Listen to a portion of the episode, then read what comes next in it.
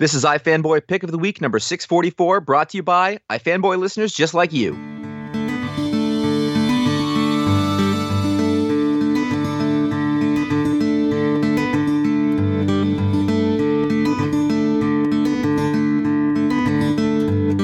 Last night I dreamed I was Brooklyn on my own. Last night I dreamed I was Brooklyn on my own. Lord, I couldn't see shadows all in me. Dreamed I was in Brooklyn on my own. Hello, welcome to iFanboy Pick of the Week, episode 644. I'm Josh Flanagan. I'm here with Connor Kilpatrick. Wow, are you in a rush? You got a date?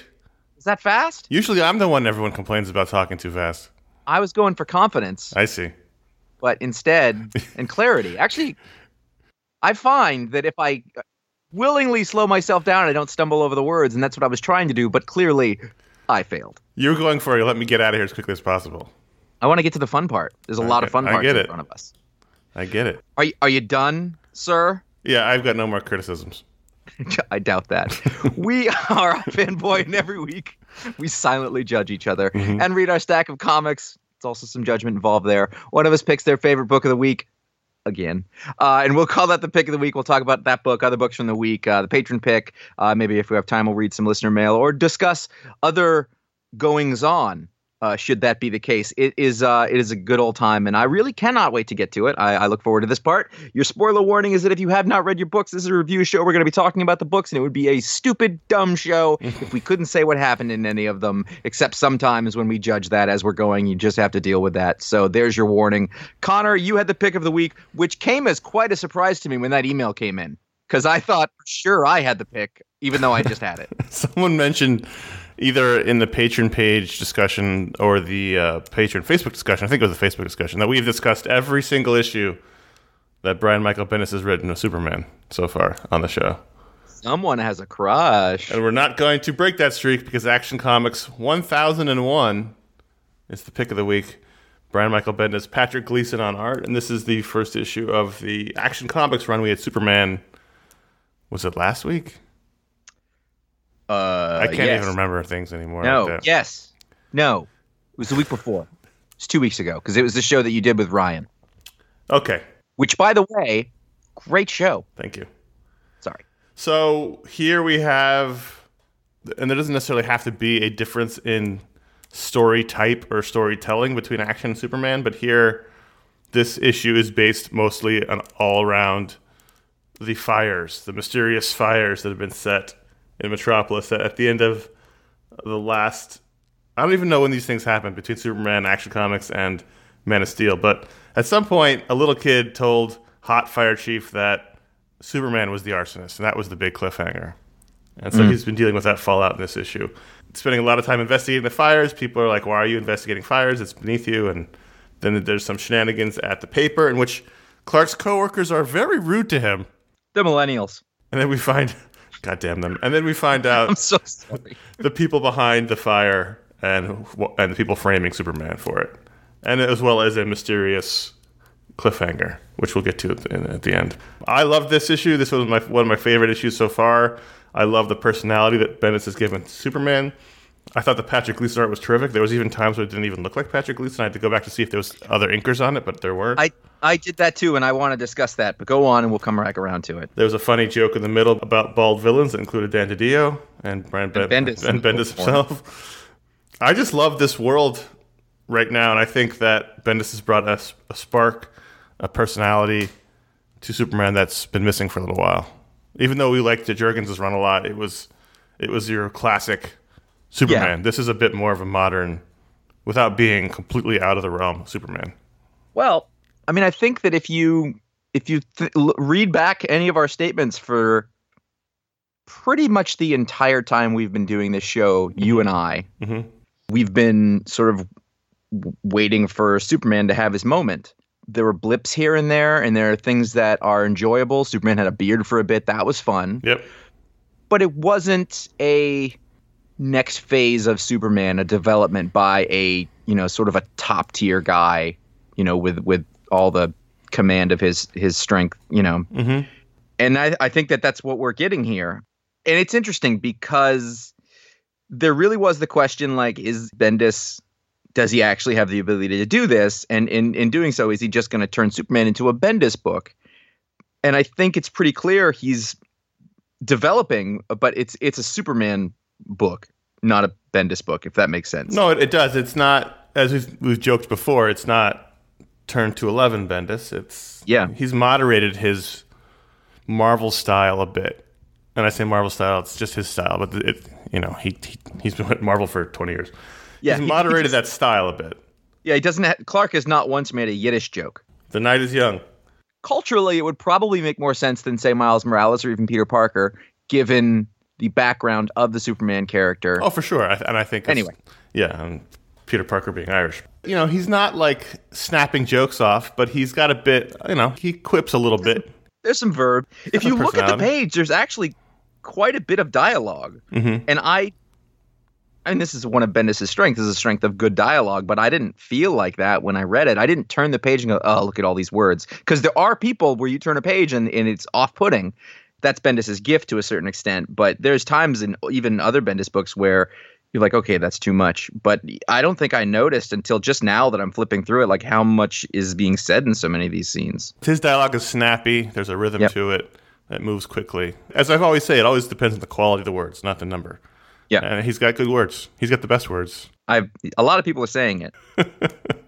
So here we find out the little kid was actually bribed to lie about Superman being the arsonist, which I feel like that's a rough choice the kid made to accuse Superman of arson.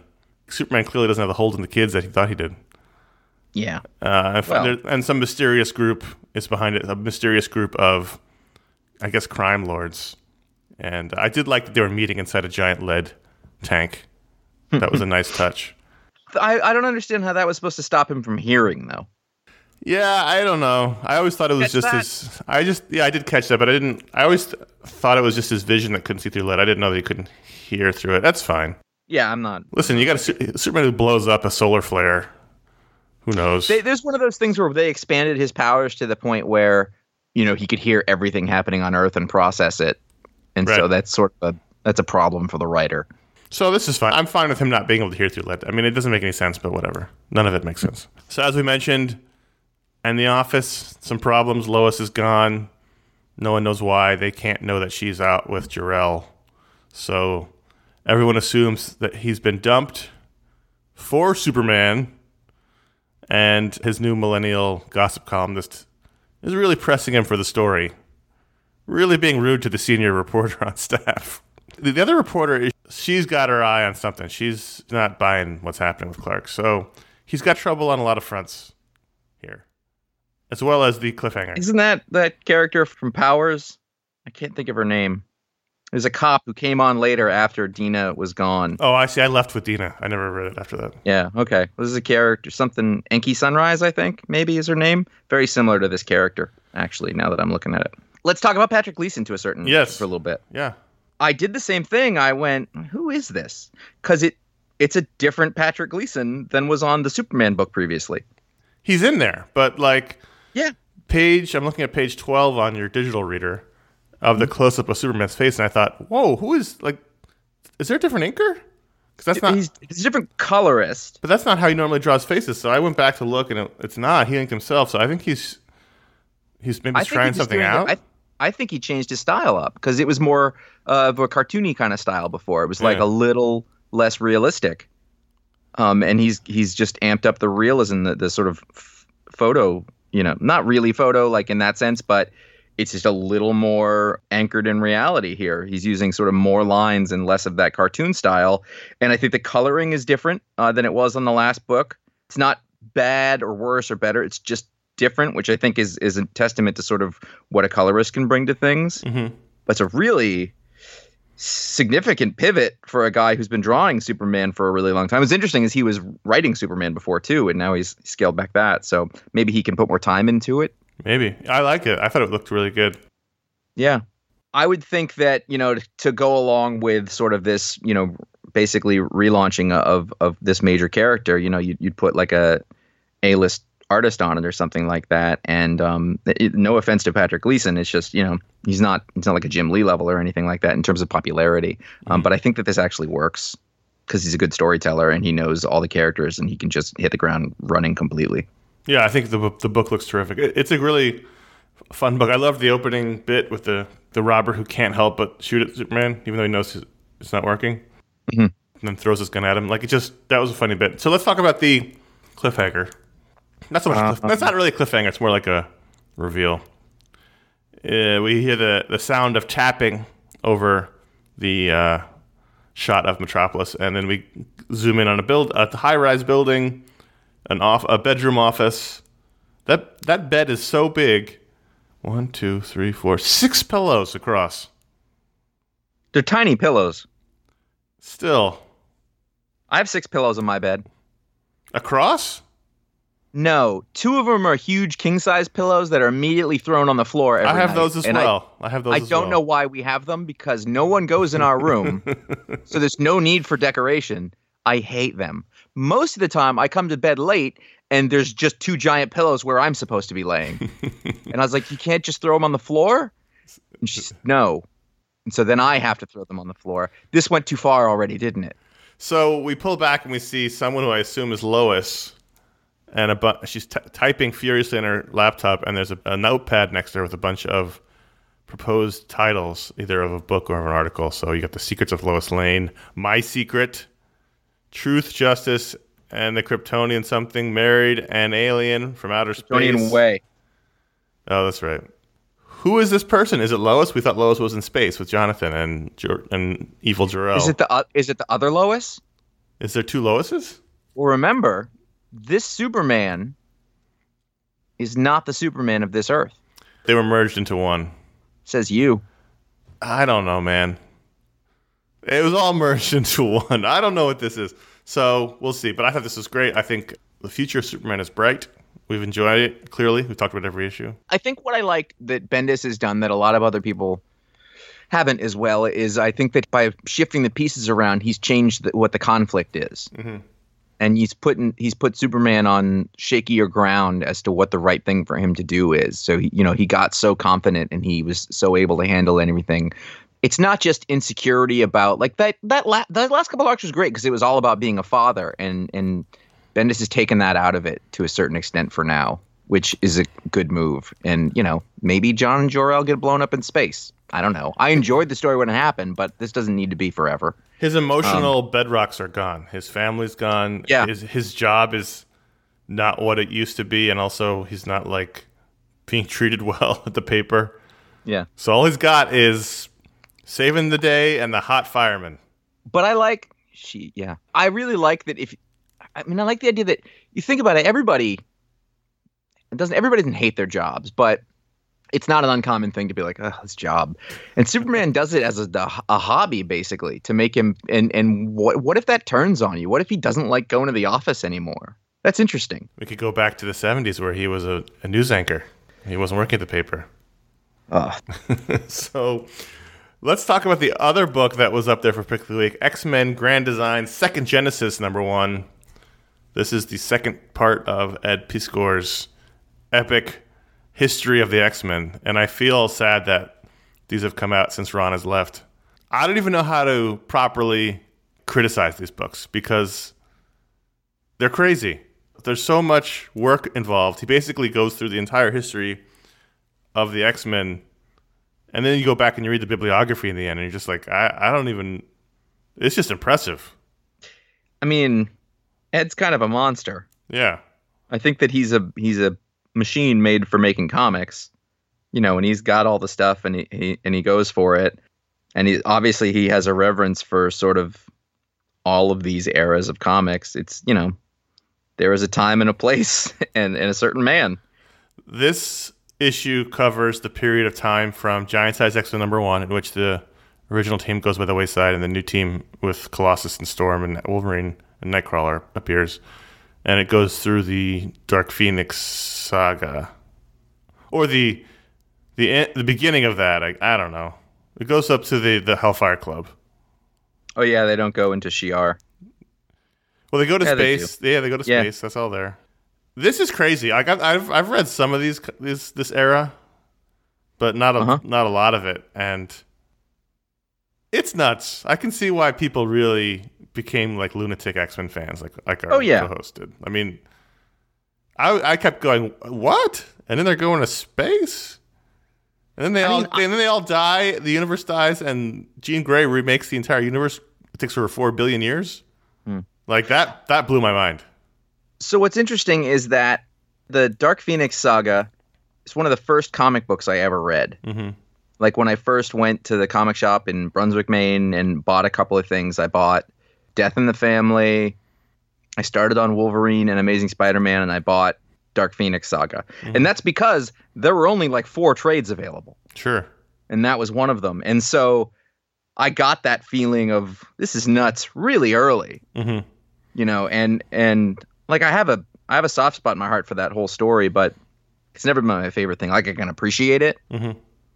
And it's still, you know, like, this book is impressive and everything, but like at the end of the day, you know, I kind of don't care still. Mm-hmm.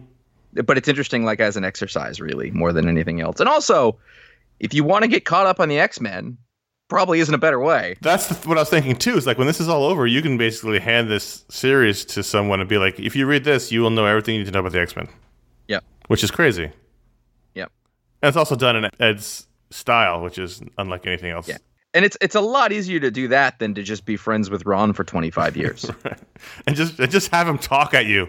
It's way easier than that. I really can't express how much simpler it is to read these two books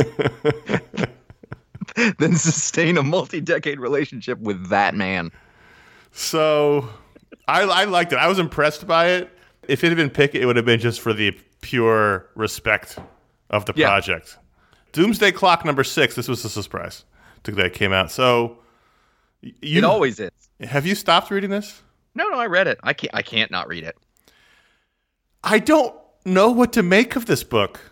Isn't this what we said last time? It's every time, but now we're halfway through. It's 6 of 12, and like, I feel like Dr. Ian Malcolm going, at some point, are we going to have Dr. Manhattan and Superman in the Doomsday Clock book? Like, the whole point of this was teased as Superman versus Dr. Manhattan, and then the other underlying subtext was, you know, Dr. Manhattan fucked up the DC universe, and that has not been dealt with at all. So here's the key difference between you and me. You have an expectation because of whatever you've seen or read or thought or whatever. I didn't see any of that or notice. So like I don't know what to make of this because I just don't know what it is. I don't know what the point of it is. But to me, in a certain way, that is kind of the exciting thing. I have no goal with it. Well, that's the other thing is I don't know the point of this story either. I mean, we seem to be spending a lot of time with these two new characters. Mm-hmm. Well, we would not seem to. We are. They're clearly the two main characters of this book right now, Marionette and the Mime. Yeah. And it's set in the future of the DCU. It's set sometime post what we're reading right now in the other books. Gary Frank is drawing everyone to look like their classic selves, which is throwing everything out of whack. It's a good Joker. It's a great Joker. It's a great Riddler. Yeah. I mean, Two-Face, everyone. Look at Captain Cold's little furry jacket. I mean, everything looks great. Have you ever seen Gary Frank in person? I can't think of ever having seen him at a con. I interviewed him on the phone once. Really? Yeah. Back for Batman Earth 1. But that's it. That. Yeah. I don't remember. It's on our website. You can find it on there. Listen, we've done hundreds of shows. No, it was on it was a written interview. It was on the website. Okay. I mean, I did it in person and then I wrote it up. Anyway, I mean, I'm enjoying this because it's Jeff Johns doing a terrific job and Gary Frank is incomparable, but like he's comparable to one person. He's comparable to Brian Bolland. That's true. There's a ton of Brian Bolland in this, and I was like, look how lucky we are. We get a second Brian Bolland. I just don't know what the hell's going on here. I'm fine with that. It's just, I find it fascinating. I'm over it, I think. Like, whatever. The other thing in the background is it's Jeff Johns' turn to do a thing, and he's very good at that. It's just the question is, what is the point? Are they merging these universes? I mean, clearly they are, sort of. But it takes place in the future. I would think of the marketing as probably somewhat red herrings. That's what I think. We'll get to this again when we talk about The Flash. So let's talk about The Amazing Spider-Man number 2, Nick Spencer, Ryan Ottley, Cliff Rathburn, Laura Martin. You didn't get to talk about number 1 because you were not on the show. I listened to it and I read it. What are your thoughts on Spider-Man? It's pretty good. I mean, I echoed a lot of what you guys said. I think the tone is pretty good. It's balanced pretty well between having sort of an adult Peter Parker, but still sort of feeling out of place. It's not blowing me away, but it feels right, and it's fun to be reading a Spider-Man book. I didn't realize this was a every 2-weeker. It can't be forever, or it's going to be somebody else. That's what my question would be. So, I mean, you bring on a guy like Ryan Ottley, and you have him with Nick Spencer. You don't want to have, like, a ton of fill-in artists. You want those guys to do a run. And so why would you do it every 2 weeks? I get why. Because that's what they do now. That's It just doesn't standard. Make any sense, especially when you make such a big deal bringing Ryan Ottley over from Invincible. And you know what I think is interesting, and you know, forgive me, the solicits are probably already out there, but you know, like they kind of didn't say Ryan Ottley trading off arcs with so and so. Like I feel like that was definitely downplayed. But I mean, we're used to it on all the books. I know, it's just a bummer with this high-profile guy. It's not going to just get his run, but whatever. That's comics these days. That's over, though, for the most part. I was happy to see Taskmaster. Always happy to see Taskmaster. Yeah, that's true. I enjoyed the scenes with Taskmaster. And when did Scott O'Grady become a bad guy? Is that him? Yeah. At one point, he says, he calls him O'Grady before he punches him. And I was like, oh, that's the Ant-Man that... It's not Scott Lang? No. The Black Ant is O'Grady, which was the one that Robert Kirkman created. Oh. And I think Nick Spencer wrote him at some point. Wasn't he in Superior Foes of Spider-Man, or was he in the Ant-Man book? Boomerang, their roommate, which is brilliant, by the way. Really, really brilliant. Is not in this book. Yeah, I guess O'Grady is now a supervillain, but I don't know when that happened. You know, we get the resolution to last week's cliffhanger, or 2 weeks ago, which is that Peter has to go back to school, and his professor is the lizard, who is being regulated by a little chip in his neck, so he doesn't go all lizardy and eat everybody. This is a way of sort of de-aging Peter without de-aging him, is that now he's back in school. And of course, in the middle of all that, Taskmaster and this other dude show up, and he's got to save the day without revealing his identity, which is a classic Spider-Man thing. And then, of course, the cliffhanger is there's a Peter Parker that's not Peter Parker. So we'll figure that'll be revealed, I guess, next 2 weeks. Well, we've done that before. This looks gorgeous. Yeah. I mean, Ryan Ottley drew the hell out of Invincible, as we all know, but man, he is a good Spider-Man artist. Yeah, he really is the right man for the job. There's no doubt about that. It's fun. It looks good. I like Nick Spencer's tone for this a lot. I'm really enjoying this book. Eric O'Grady was on The Secret Avengers. He was part of the Avengers Initiative. He was in an Ant-Man and Wasp book, and then he was killed on a mission against Father, the creator of the World Facility with The Secret Avengers. Eric is seemingly beaten to death by Father's intentions while defending a child's life. He later appears to be alive, but is revealed to be a life model decoy working for Father. What's life model decoys? In part of All New, All Different Marvel. Wait. He appears to be alive, but is really a life model decoy with a new name of Black Ant. The Black Ant is ultimately defeated alongside the other descendants. That sounds very confusing, but it seems like, so this is a life model decoy? And then as part of the all new, all different Marvel, Black Ant appears as a member of the Hood's Illuminati. And during the Secret Empire storyline, Black Ant is one of Hydra's Avengers. So he's a bad guy. I guess, but it doesn't really... The Sentry, number 2. Yeah, this had a very good cliffhanger. Okay. Final page, which I should have seen coming, but I didn't, and I was surprised by it. I think I liked this more than the first issue. I think it sort of revealed itself to be what it was. What is it? The way it's always been is that Bob Jenkins, the Sentry, is always this sad sack who's always constantly being defeated by everything and is scared of everything, and it's not very much fun to watch that. Mm-hmm. And in this, he sort of shows a little backbone, you know, and he's basically being put inside this huge underground cement vault that's, you know, 6 miles underground because somebody stole his machine that would make him go in there, that he can hold back the Sentry, because if he becomes the Sentry, then the Void will come, blah, blah, blah, blah, blah. And Tony Stark's like, I'm sorry it had to go this way. And then, you know, he basically is like, I got to do this. And he's like, I'm not asking. And he turns into the Sentry, you know, and then goes to take care of business.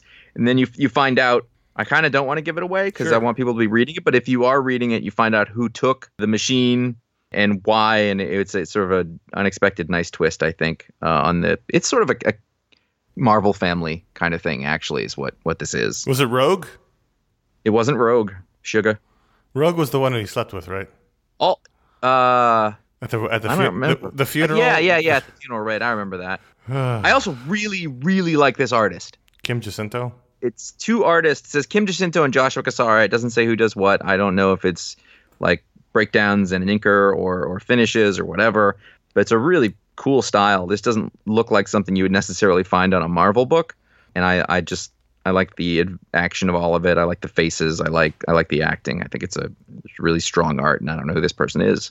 So it's cool. I like your internal struggle about this book. I want to give it a chance. I get it. I don't know why. I'm enjoying it. Yeah. Coloring. Because it goes back to your very beginning as a modern comic fan. Yeah. And you want to figure it out. Yeah. Think about it. I don't want to miss a thing that I write off just because. Sure. That might be really good. Most of the time I'm wrong about that. Most of the time, like, you can write stuff off. It's easy. Why don't you sit there and hum Aerosmith yourself while I tell people how to help the show? If you listening to iFanboy and you want to help keep the show going, you want to be part of the fun and the family, go to patreon.com/iFanboy. That's the best and direct way you can help the show.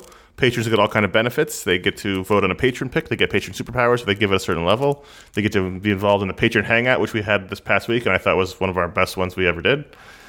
They get all kinds of fun things, plus the Facebook group, all kinds of discussions going on there. They do polls every Wednesday on their favorite topics. Patreon.com/iFanboy, and our next stretch goal, of course, is the Non-Comics Media Podcast Monthly, which Josh and I will do for you if you unlock it. T-shirt store, ifanboy.threadless.com. That's where you find our 7 shirts. iFanboy logo, Her and Pick of the Week podcast ratings. If one is Electro, GDAT, Nothing Makes Sense, Nothing Matters. And we haven't talked about a new design yet, simply because I think Nothing Makes Sense, Nothing Matters has been such a popular shirt. It's flying off the shelves still that we should probably talk about a new design for the end of this year. But right now, you guys are going crazy with that one as a shirt design, so we're just going to let you keep doing that. ifanboy.com/support. That's where you can help the show via PayPal directly if you don't want to be a patron or buy a t-shirt, which is totally understandable. Also, ifanboy.com/Amazon. That's where you can find links to buy the books on Booksplode shows, and also you can find a general Amazon link there as well. And thank you to everyone who supports the show in these various ways. It keeps us going, and we do love you, each and every one of you. Well. Platonically. Sure. The Flash 51, guest art by Scott Kolins, who is a seminal... Is he guest? I mean, like, the two artists seem to be Howard Porter and Scott Kolins. Are they? I thought this was Scott Kolins because it was a very Wally issue, and he's the seminal Wally artist. He's done it. I was actually going to say, like, if you've got to have two artists who switch off on a book, Scott Kolins and Howard Porter works for me on this totally. Book. Totally. So, a couple of thoughts. Number one, I really loved how Scott Kolins took the character sheet for Batman threw it right out the window and said, I'm going to draw him however the fuck I want, looking as weird as I want him to look. It's a very strange-looking Batman. He kind of has the right logo on his chest, but everything else is from some sort of fever dream nightmare that Scott Kolins must have had. It's a weird cowl. Maybe he picked up an issue of Metal and got confused. Yeah. So this is the fallout from the Flash War, and there was a couple of references this week to the upcoming Tom King story, Heroes in Crisis. And so here they take Wally off to Sanctuary, which ominous thing to do, but yeah, I don't know what that is. Is that started? No, it hasn't started yet. Okay, I didn't think so. No, it starts. It says it here. It's in stores 9/26. All right, so that's quite a ways from now. Yes, it is. So they just wrote this dude off. They sent John into space. They got rid of Wally. Just yeah, they're cleaning up continuity in the mean way. So. How did you feel about this at the end of it? Because you don't like when heroes fight, and this is about them in conflict. I mean, they kind of made up, and then he agreed to be taken away by Superman and Wonder Woman somewhere. I don't know. Like, the problem with this story to me is that it has no good conclusion. Right. If Wally's problem is that he wants to get his kids back, there's no solution for that other than giving him his kids back. But as a reader of this book, don't give him his fucking kids back. Right.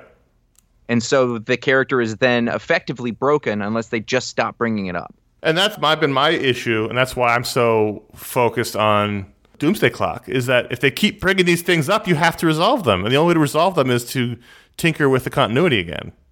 Mm-hmm. And so my whole thing is, okay, if you're not going to tinker with it, fine. Just stop bringing it up. But they keep bringing it up, so I don't know. I don't know. I mean, it's keeping your attention. Really, that's their only job. It's not to solve the problem. It's to keep you reading. I get it. It's just going to give me an aneurysm. I don't want the kids to come back. No one does. There's really literally no one. Wally doesn't if he really had a chance to think about it. He can raise Bart. It's the worst thing that Mark Waid ever did. It was. Yep. Justice League Dark. You're all on your own here. Justice League Dark, number one. So coming out of that No Justice miniseries, we got Justice League by Scott Snyder. And now we have Justice League Dark, the return of that series. James Tynion IV with Alvaro Martinez Bueno on art. Bueno. This was okay. I think of what the call must have been like. James, it's Dan. Oh, hey, Dan, what's going on? Listen, what we want to do is offer you Justice League. Awesome. Dark. Fuck. Well, I mean, it's a good grouping of characters. You got Wonder Woman's leading the team with Swamp Thing and Zatanna and Detective Chimp. And I guess Dr. Fate will come in and Man-Bat. They're fun. The one thing that made me raise my eyebrow was there was an appearance by Constantine where basically he's not joining the team. He's wearing a black suit. I didn't think Constantine was allowed to wear black suits. I think, well, yeah. He kind of he'll have like black. Yeah, that's not really a thing. But he wear it like he... I don't know. I never watched a TV show. No, he wore one in the movie. That's true, he did. Black suit, no tie, no jacket. Oh, you need a tie. I was like, is that Constantine's? I guess, but, I mean, weird. But anyway. Kind of what he wears. It he does wears look like Keanu Reeves a lot. There you go. It's not the hair, but the suit. Yeah. That is not there's precedent, I guess. So it was fine? Yeah, it was fine. It was good. I like the characters. You're going to keep reading it? I'm going to keep reading it. Listen, I know. I know all the things you're going to say. And I wasn't going to say anything. I know all the things you're thinking. I know that I cannot affect your behavior in any way. Yes, you can. You can read new books all the time. I can in that way, but I can't get you to stop. If you've decided that you like something or it's worth reading, there's nothing in the world that can stop you from going forward with that. And I don't really have an interest in doing that. If that's what you'd like to spend your time on, mediocre comics with characters you kind of like, go for it. Moon Knight 197 is turned into a weird little indie corner of the Marvel Universe. This is an issue of Preacher. Right. I don't know if you noticed that. It's not the best part of Preacher. It's the part I sort of like the least about Preacher, but in a Marvel book, I must say that its oddness was compelling. Mm-hmm. Jason Burrow's back for another arc on this one. Basically, it's a meeting of a bunch of very high society, rich people who are sadist, psychopath, pain addicts who like to hurt people. They're super sadists. They're like the top level... Like, these are your best sadists. Yeah. Oh, it's some strong sadism. People are saying these are the best sadists. And at this dinner where they all have their own chicken, which is extravagant. I thought of all the stuff you're going to eat, you're going with a chicken? I know. It seems like... A roast chicken? I feel with no sides. Just like... Just chicken. Yep. I mean... They like to rip it apart and eat it. I guess that's part of it. So... They all tell their story of sadism, and it does get progressively sort of worse as we go. And the big reveal is that one of the people in the robes is Moon Knight, and he says, "I'm also a sadist." Well, he's one of the waiters.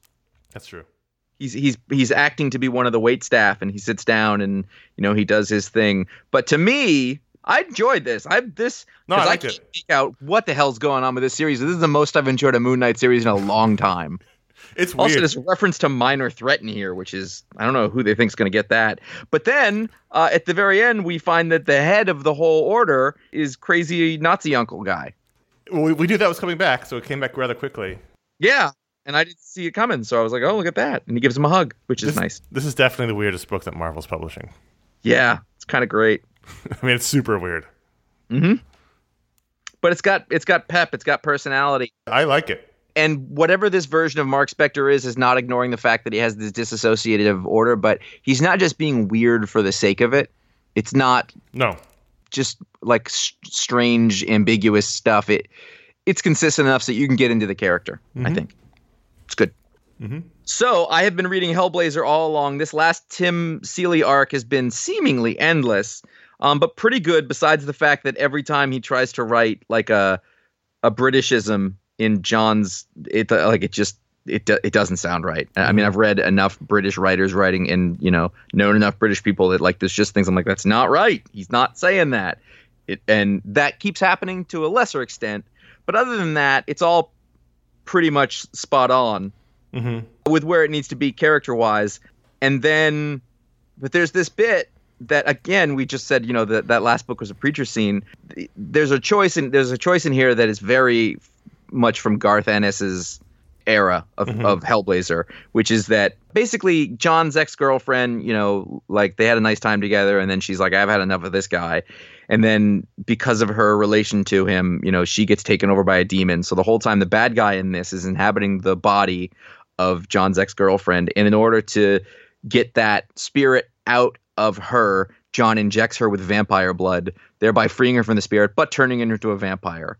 And she's not happy about that because he screws everything up. And then it takes an odd turn at the end where he runs into Huntress in an alley and they kiss and make out for a minute. And that's the end of the series. That's the end of the series? Mm-hmm. Last one. That's what the cover says. That's weird. Yeah. I'm not going to lie to you. That's weird. Final issue right there on the cover. Huh. Weird.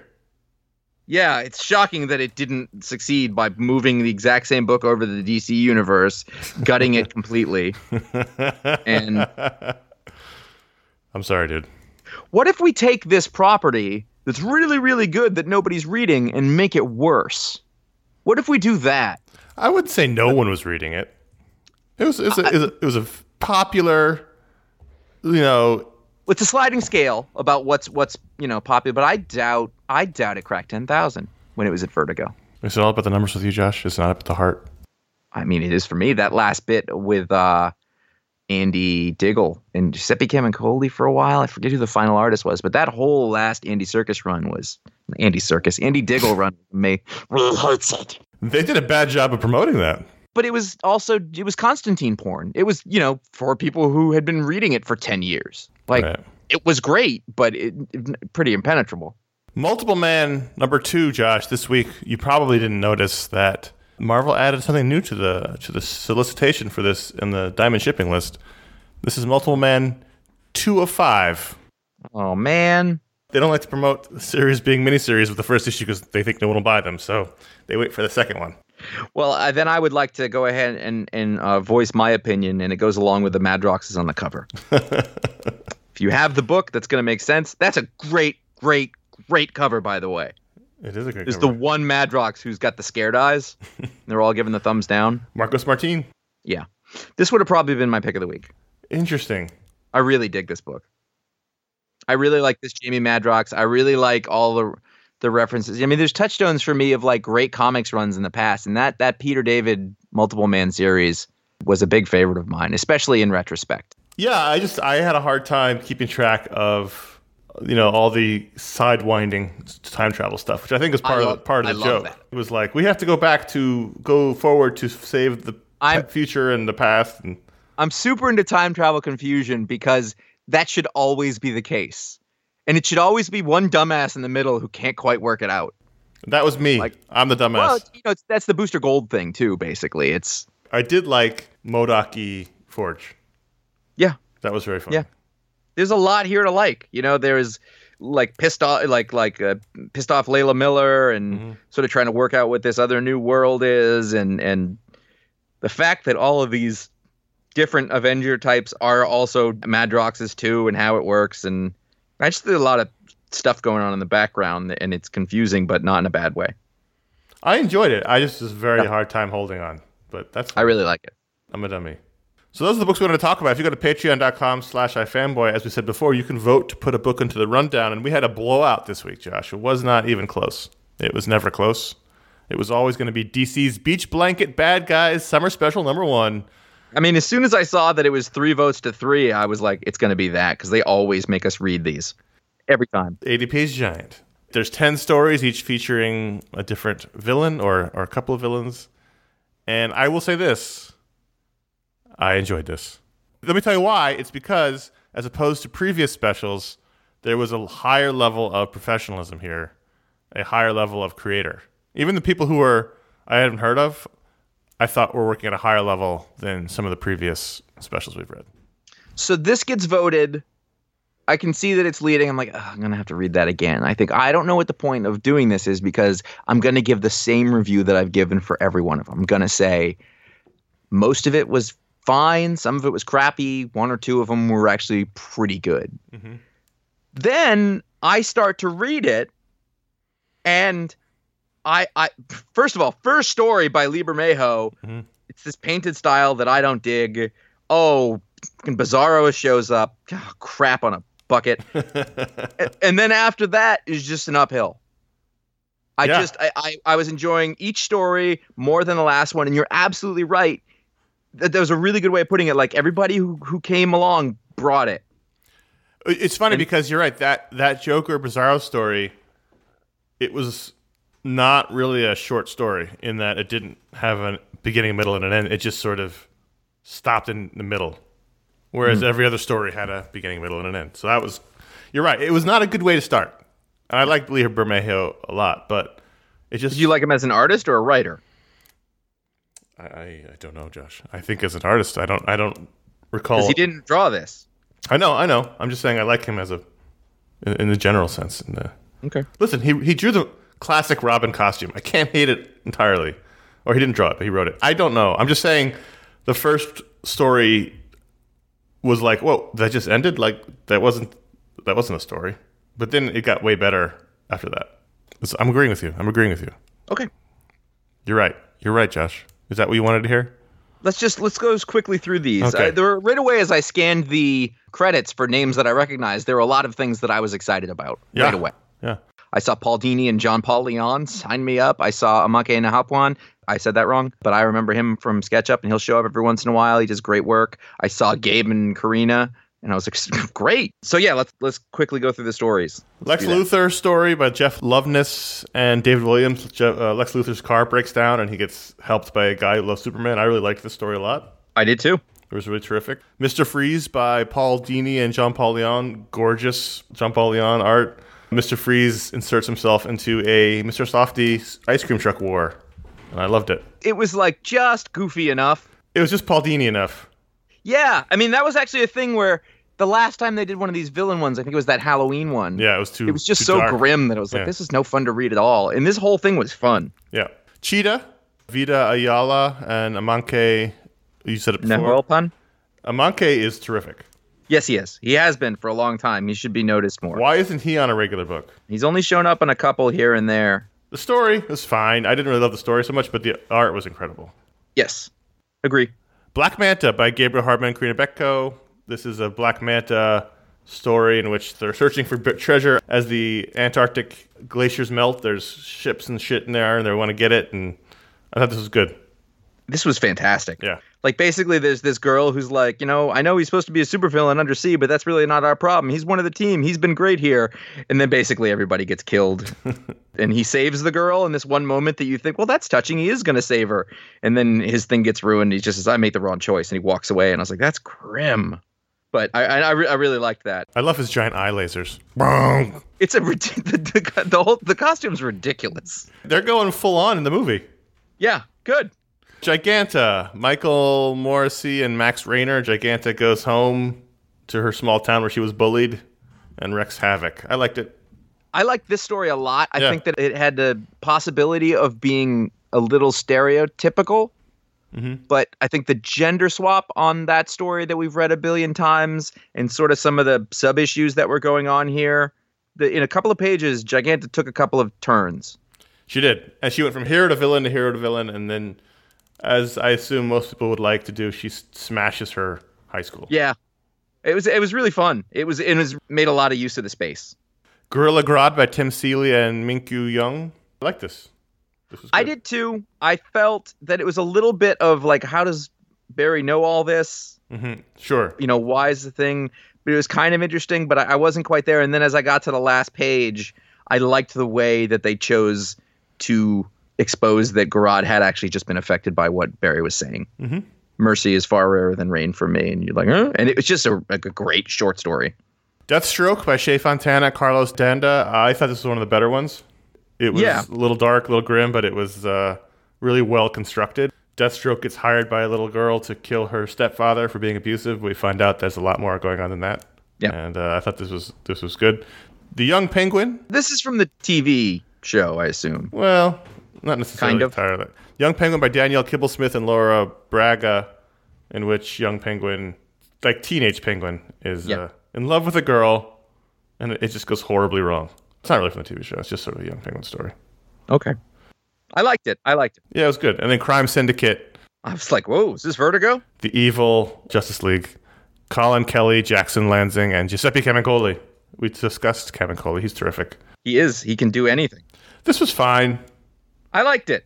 This is one of the ones where, like, at least effectively a short story, but it was fun to read. These characters are fun. Owlman's cool. This one felt more like an intro to something than the other ones felt like a short story. It's like a promise of a thing that could be. I really like that they... I haven't read a ton of this, or I haven't read in a while, but I like that Hal Jordan is the lackey. He's got no confidence. He's the opposite of Hal Jordan. He just has the ring, and that's all that anyone cares about. And he wanted all he wanted was a daiquiri.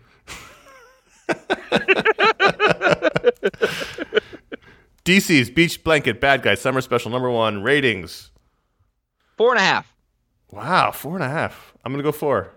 I didn't expect anything. I had a lot of fun. I had a lot of fun talking about it. Mm-hmm. Like, even the part, I didn't love that first story, but the craft was there, you know? But overall, a really high hit rate for a story like this, and probably the best of these anthologies that I've read in quite a while. I'm glad they picked it, because I wasn't going to read it. Yep, me too. We would have missed out if we hadn't. So thank you, patrons. So, as we said before, patreon.com/iFanboy to help us out. If you give it the $5 or higher level, you get your own superpower on the show. We give them out as thanks. And we'll start with Graham Bird.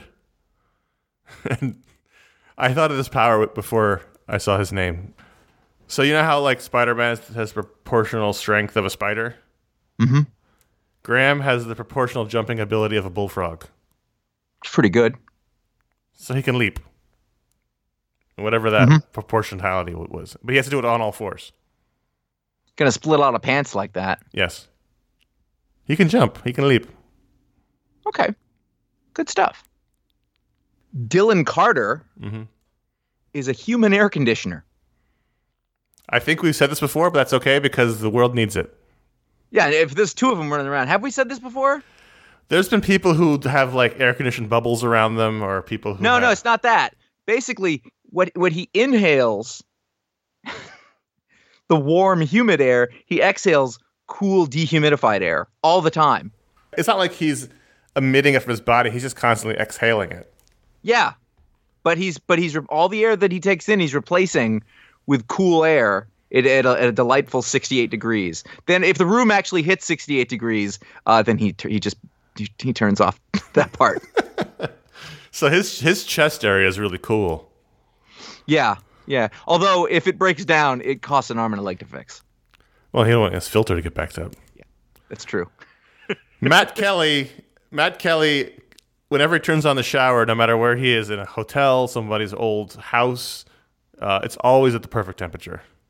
He doesn't spend an hour fiddling with the knobs, burning his arm, freezing his arm. Nope.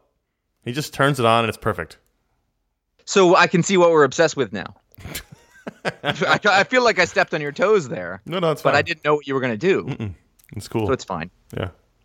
Derek Wilczynski's son, Zach, so I assume that's Zach Wilczynski, age 10, is going to be possibly our youngest ever recipient of a power.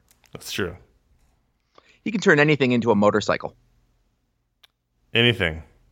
Yeah, if he's somewhere and he needs to get somewhere else, he can. Okay, so I'm looking at my couch right now. Yeah. He can turn that into a motorcycle. So he touches it and wheels come out and... Uh-huh. And handlebars? Yep. Yeah, handles. Now, does it turn into a motorcycle, or does it become like a couch cycle? It turns into a motorcycle, but it can be any motorcycle of his imagining. Oh, I see. So it's not like it's not just like wheels pop out and he can drive the couch. It's the couch turns into a motorcycle. I mean, it might have some aspects of the couch left over. Maybe like the seat is the fabric or something like that. I see. I see. He's transmuting matter into motorcycle matter. He's like that character Overdrive a little bit. Uh-huh. But motorcycle drive. Yeah, but Zach is just all about motorcycles, and he's driving them all over the place. And what's great is that because he's a kid, he'll just leave his motorcycle wherever, but he can always get another one. Like the scooters. Like his town is just littered with old motorcycles. Zach's been here. It's a couch cycle. Patreon.com/iFanboy. That's where you can help us out. And thanks to Graham, Dylan, Matt, and Derek for doing so. And let's skip the audience questions because we're running along and go right to a brief discussion of San Diego Comic-Con, which I just came back from. We talked about it a lot on the Patreon Hangout this past week, but if you weren't a patron, my brief take is that it seemed slightly less crowded, but no less crazy. And I had a good time. It was nice to see people. The big, I don't even remember what the big news of the show was. I don't either, because I don't think it's about comics anymore. I feel like comics figured out we're just getting steamrolled here. And that was partially why it was less crazy, was that the, you know, there was no Marvel movies at the show. There were, the movies and TV, they haven't really, and they're still there to an extent, but it's not as crazy as it has been in the past. So I just wonder if PR people have realized that there's no benefit to putting news out during Comic-Con because it gets just drowned in all the other news. I had a good time, and there were some Eisner Awards, and I don't want to get to all of them, but I do want to mention that Tom King, favorite of the show, and Mitch Gerrard's favorite of the show, both won Eisner's. Mitch Gerrard's for Miracle Man, Tom King for his entire oeuvre. And it's rare, Josh, that you and I will say on the show, these guys deserve an Eisner, and then they actually get it. On Miracle Man number 1, I said, you should be getting an Eisner for this. And every issue after that has and I either you or I don't know if Ron was around, I was like, oh, he's not there yet. But I was like, this is his Eisner right here. I said that. First issue.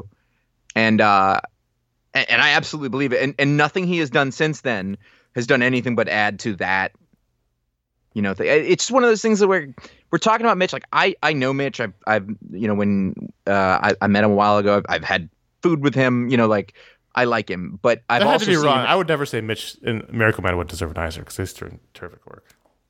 Yeah. I don't think you were talking about him. I think you were saying that whoever was voting, and it's always a crapshoot with that too.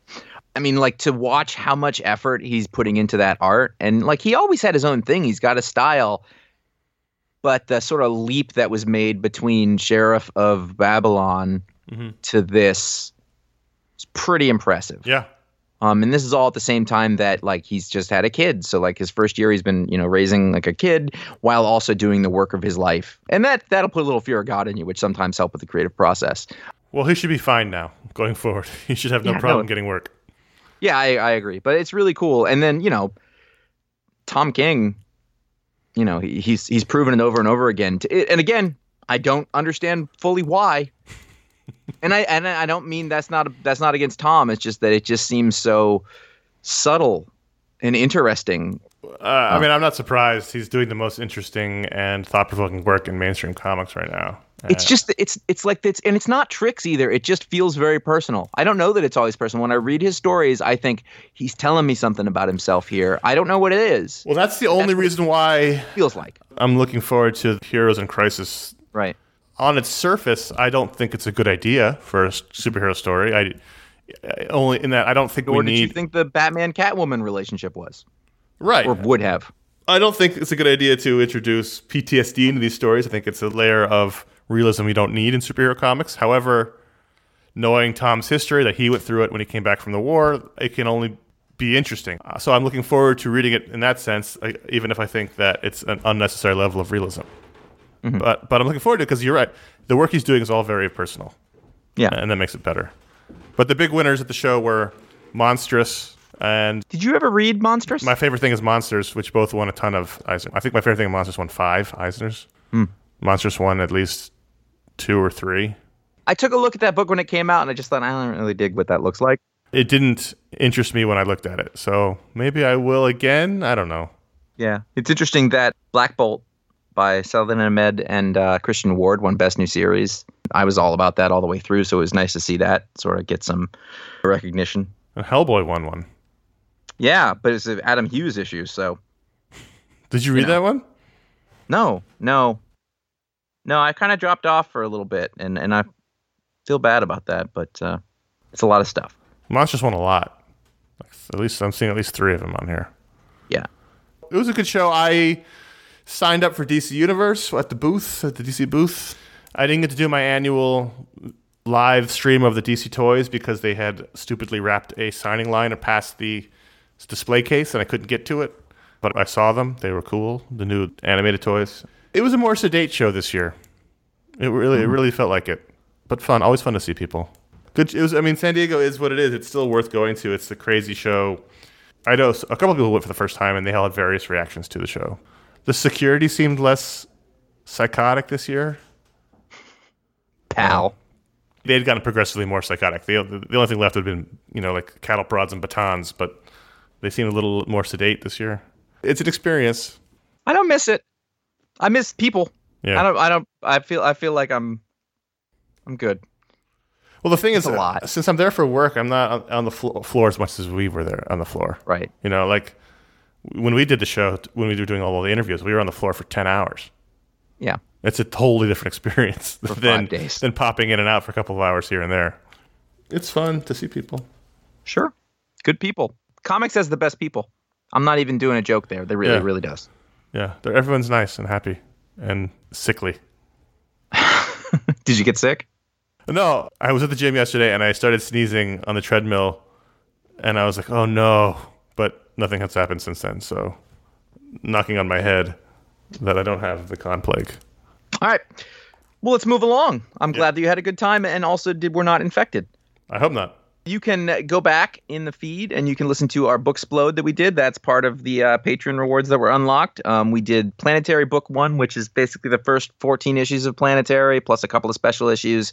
We went back and looked at something that we have not looked at or thought about in quite some time, and it was somewhat revelatory, I think. Yes. It was a good show. If you liked that Avengers one that we did a couple of months ago, you'll probably like this one, too. In August, we'll have a Talksplode coming up. I don't know who it's going to be.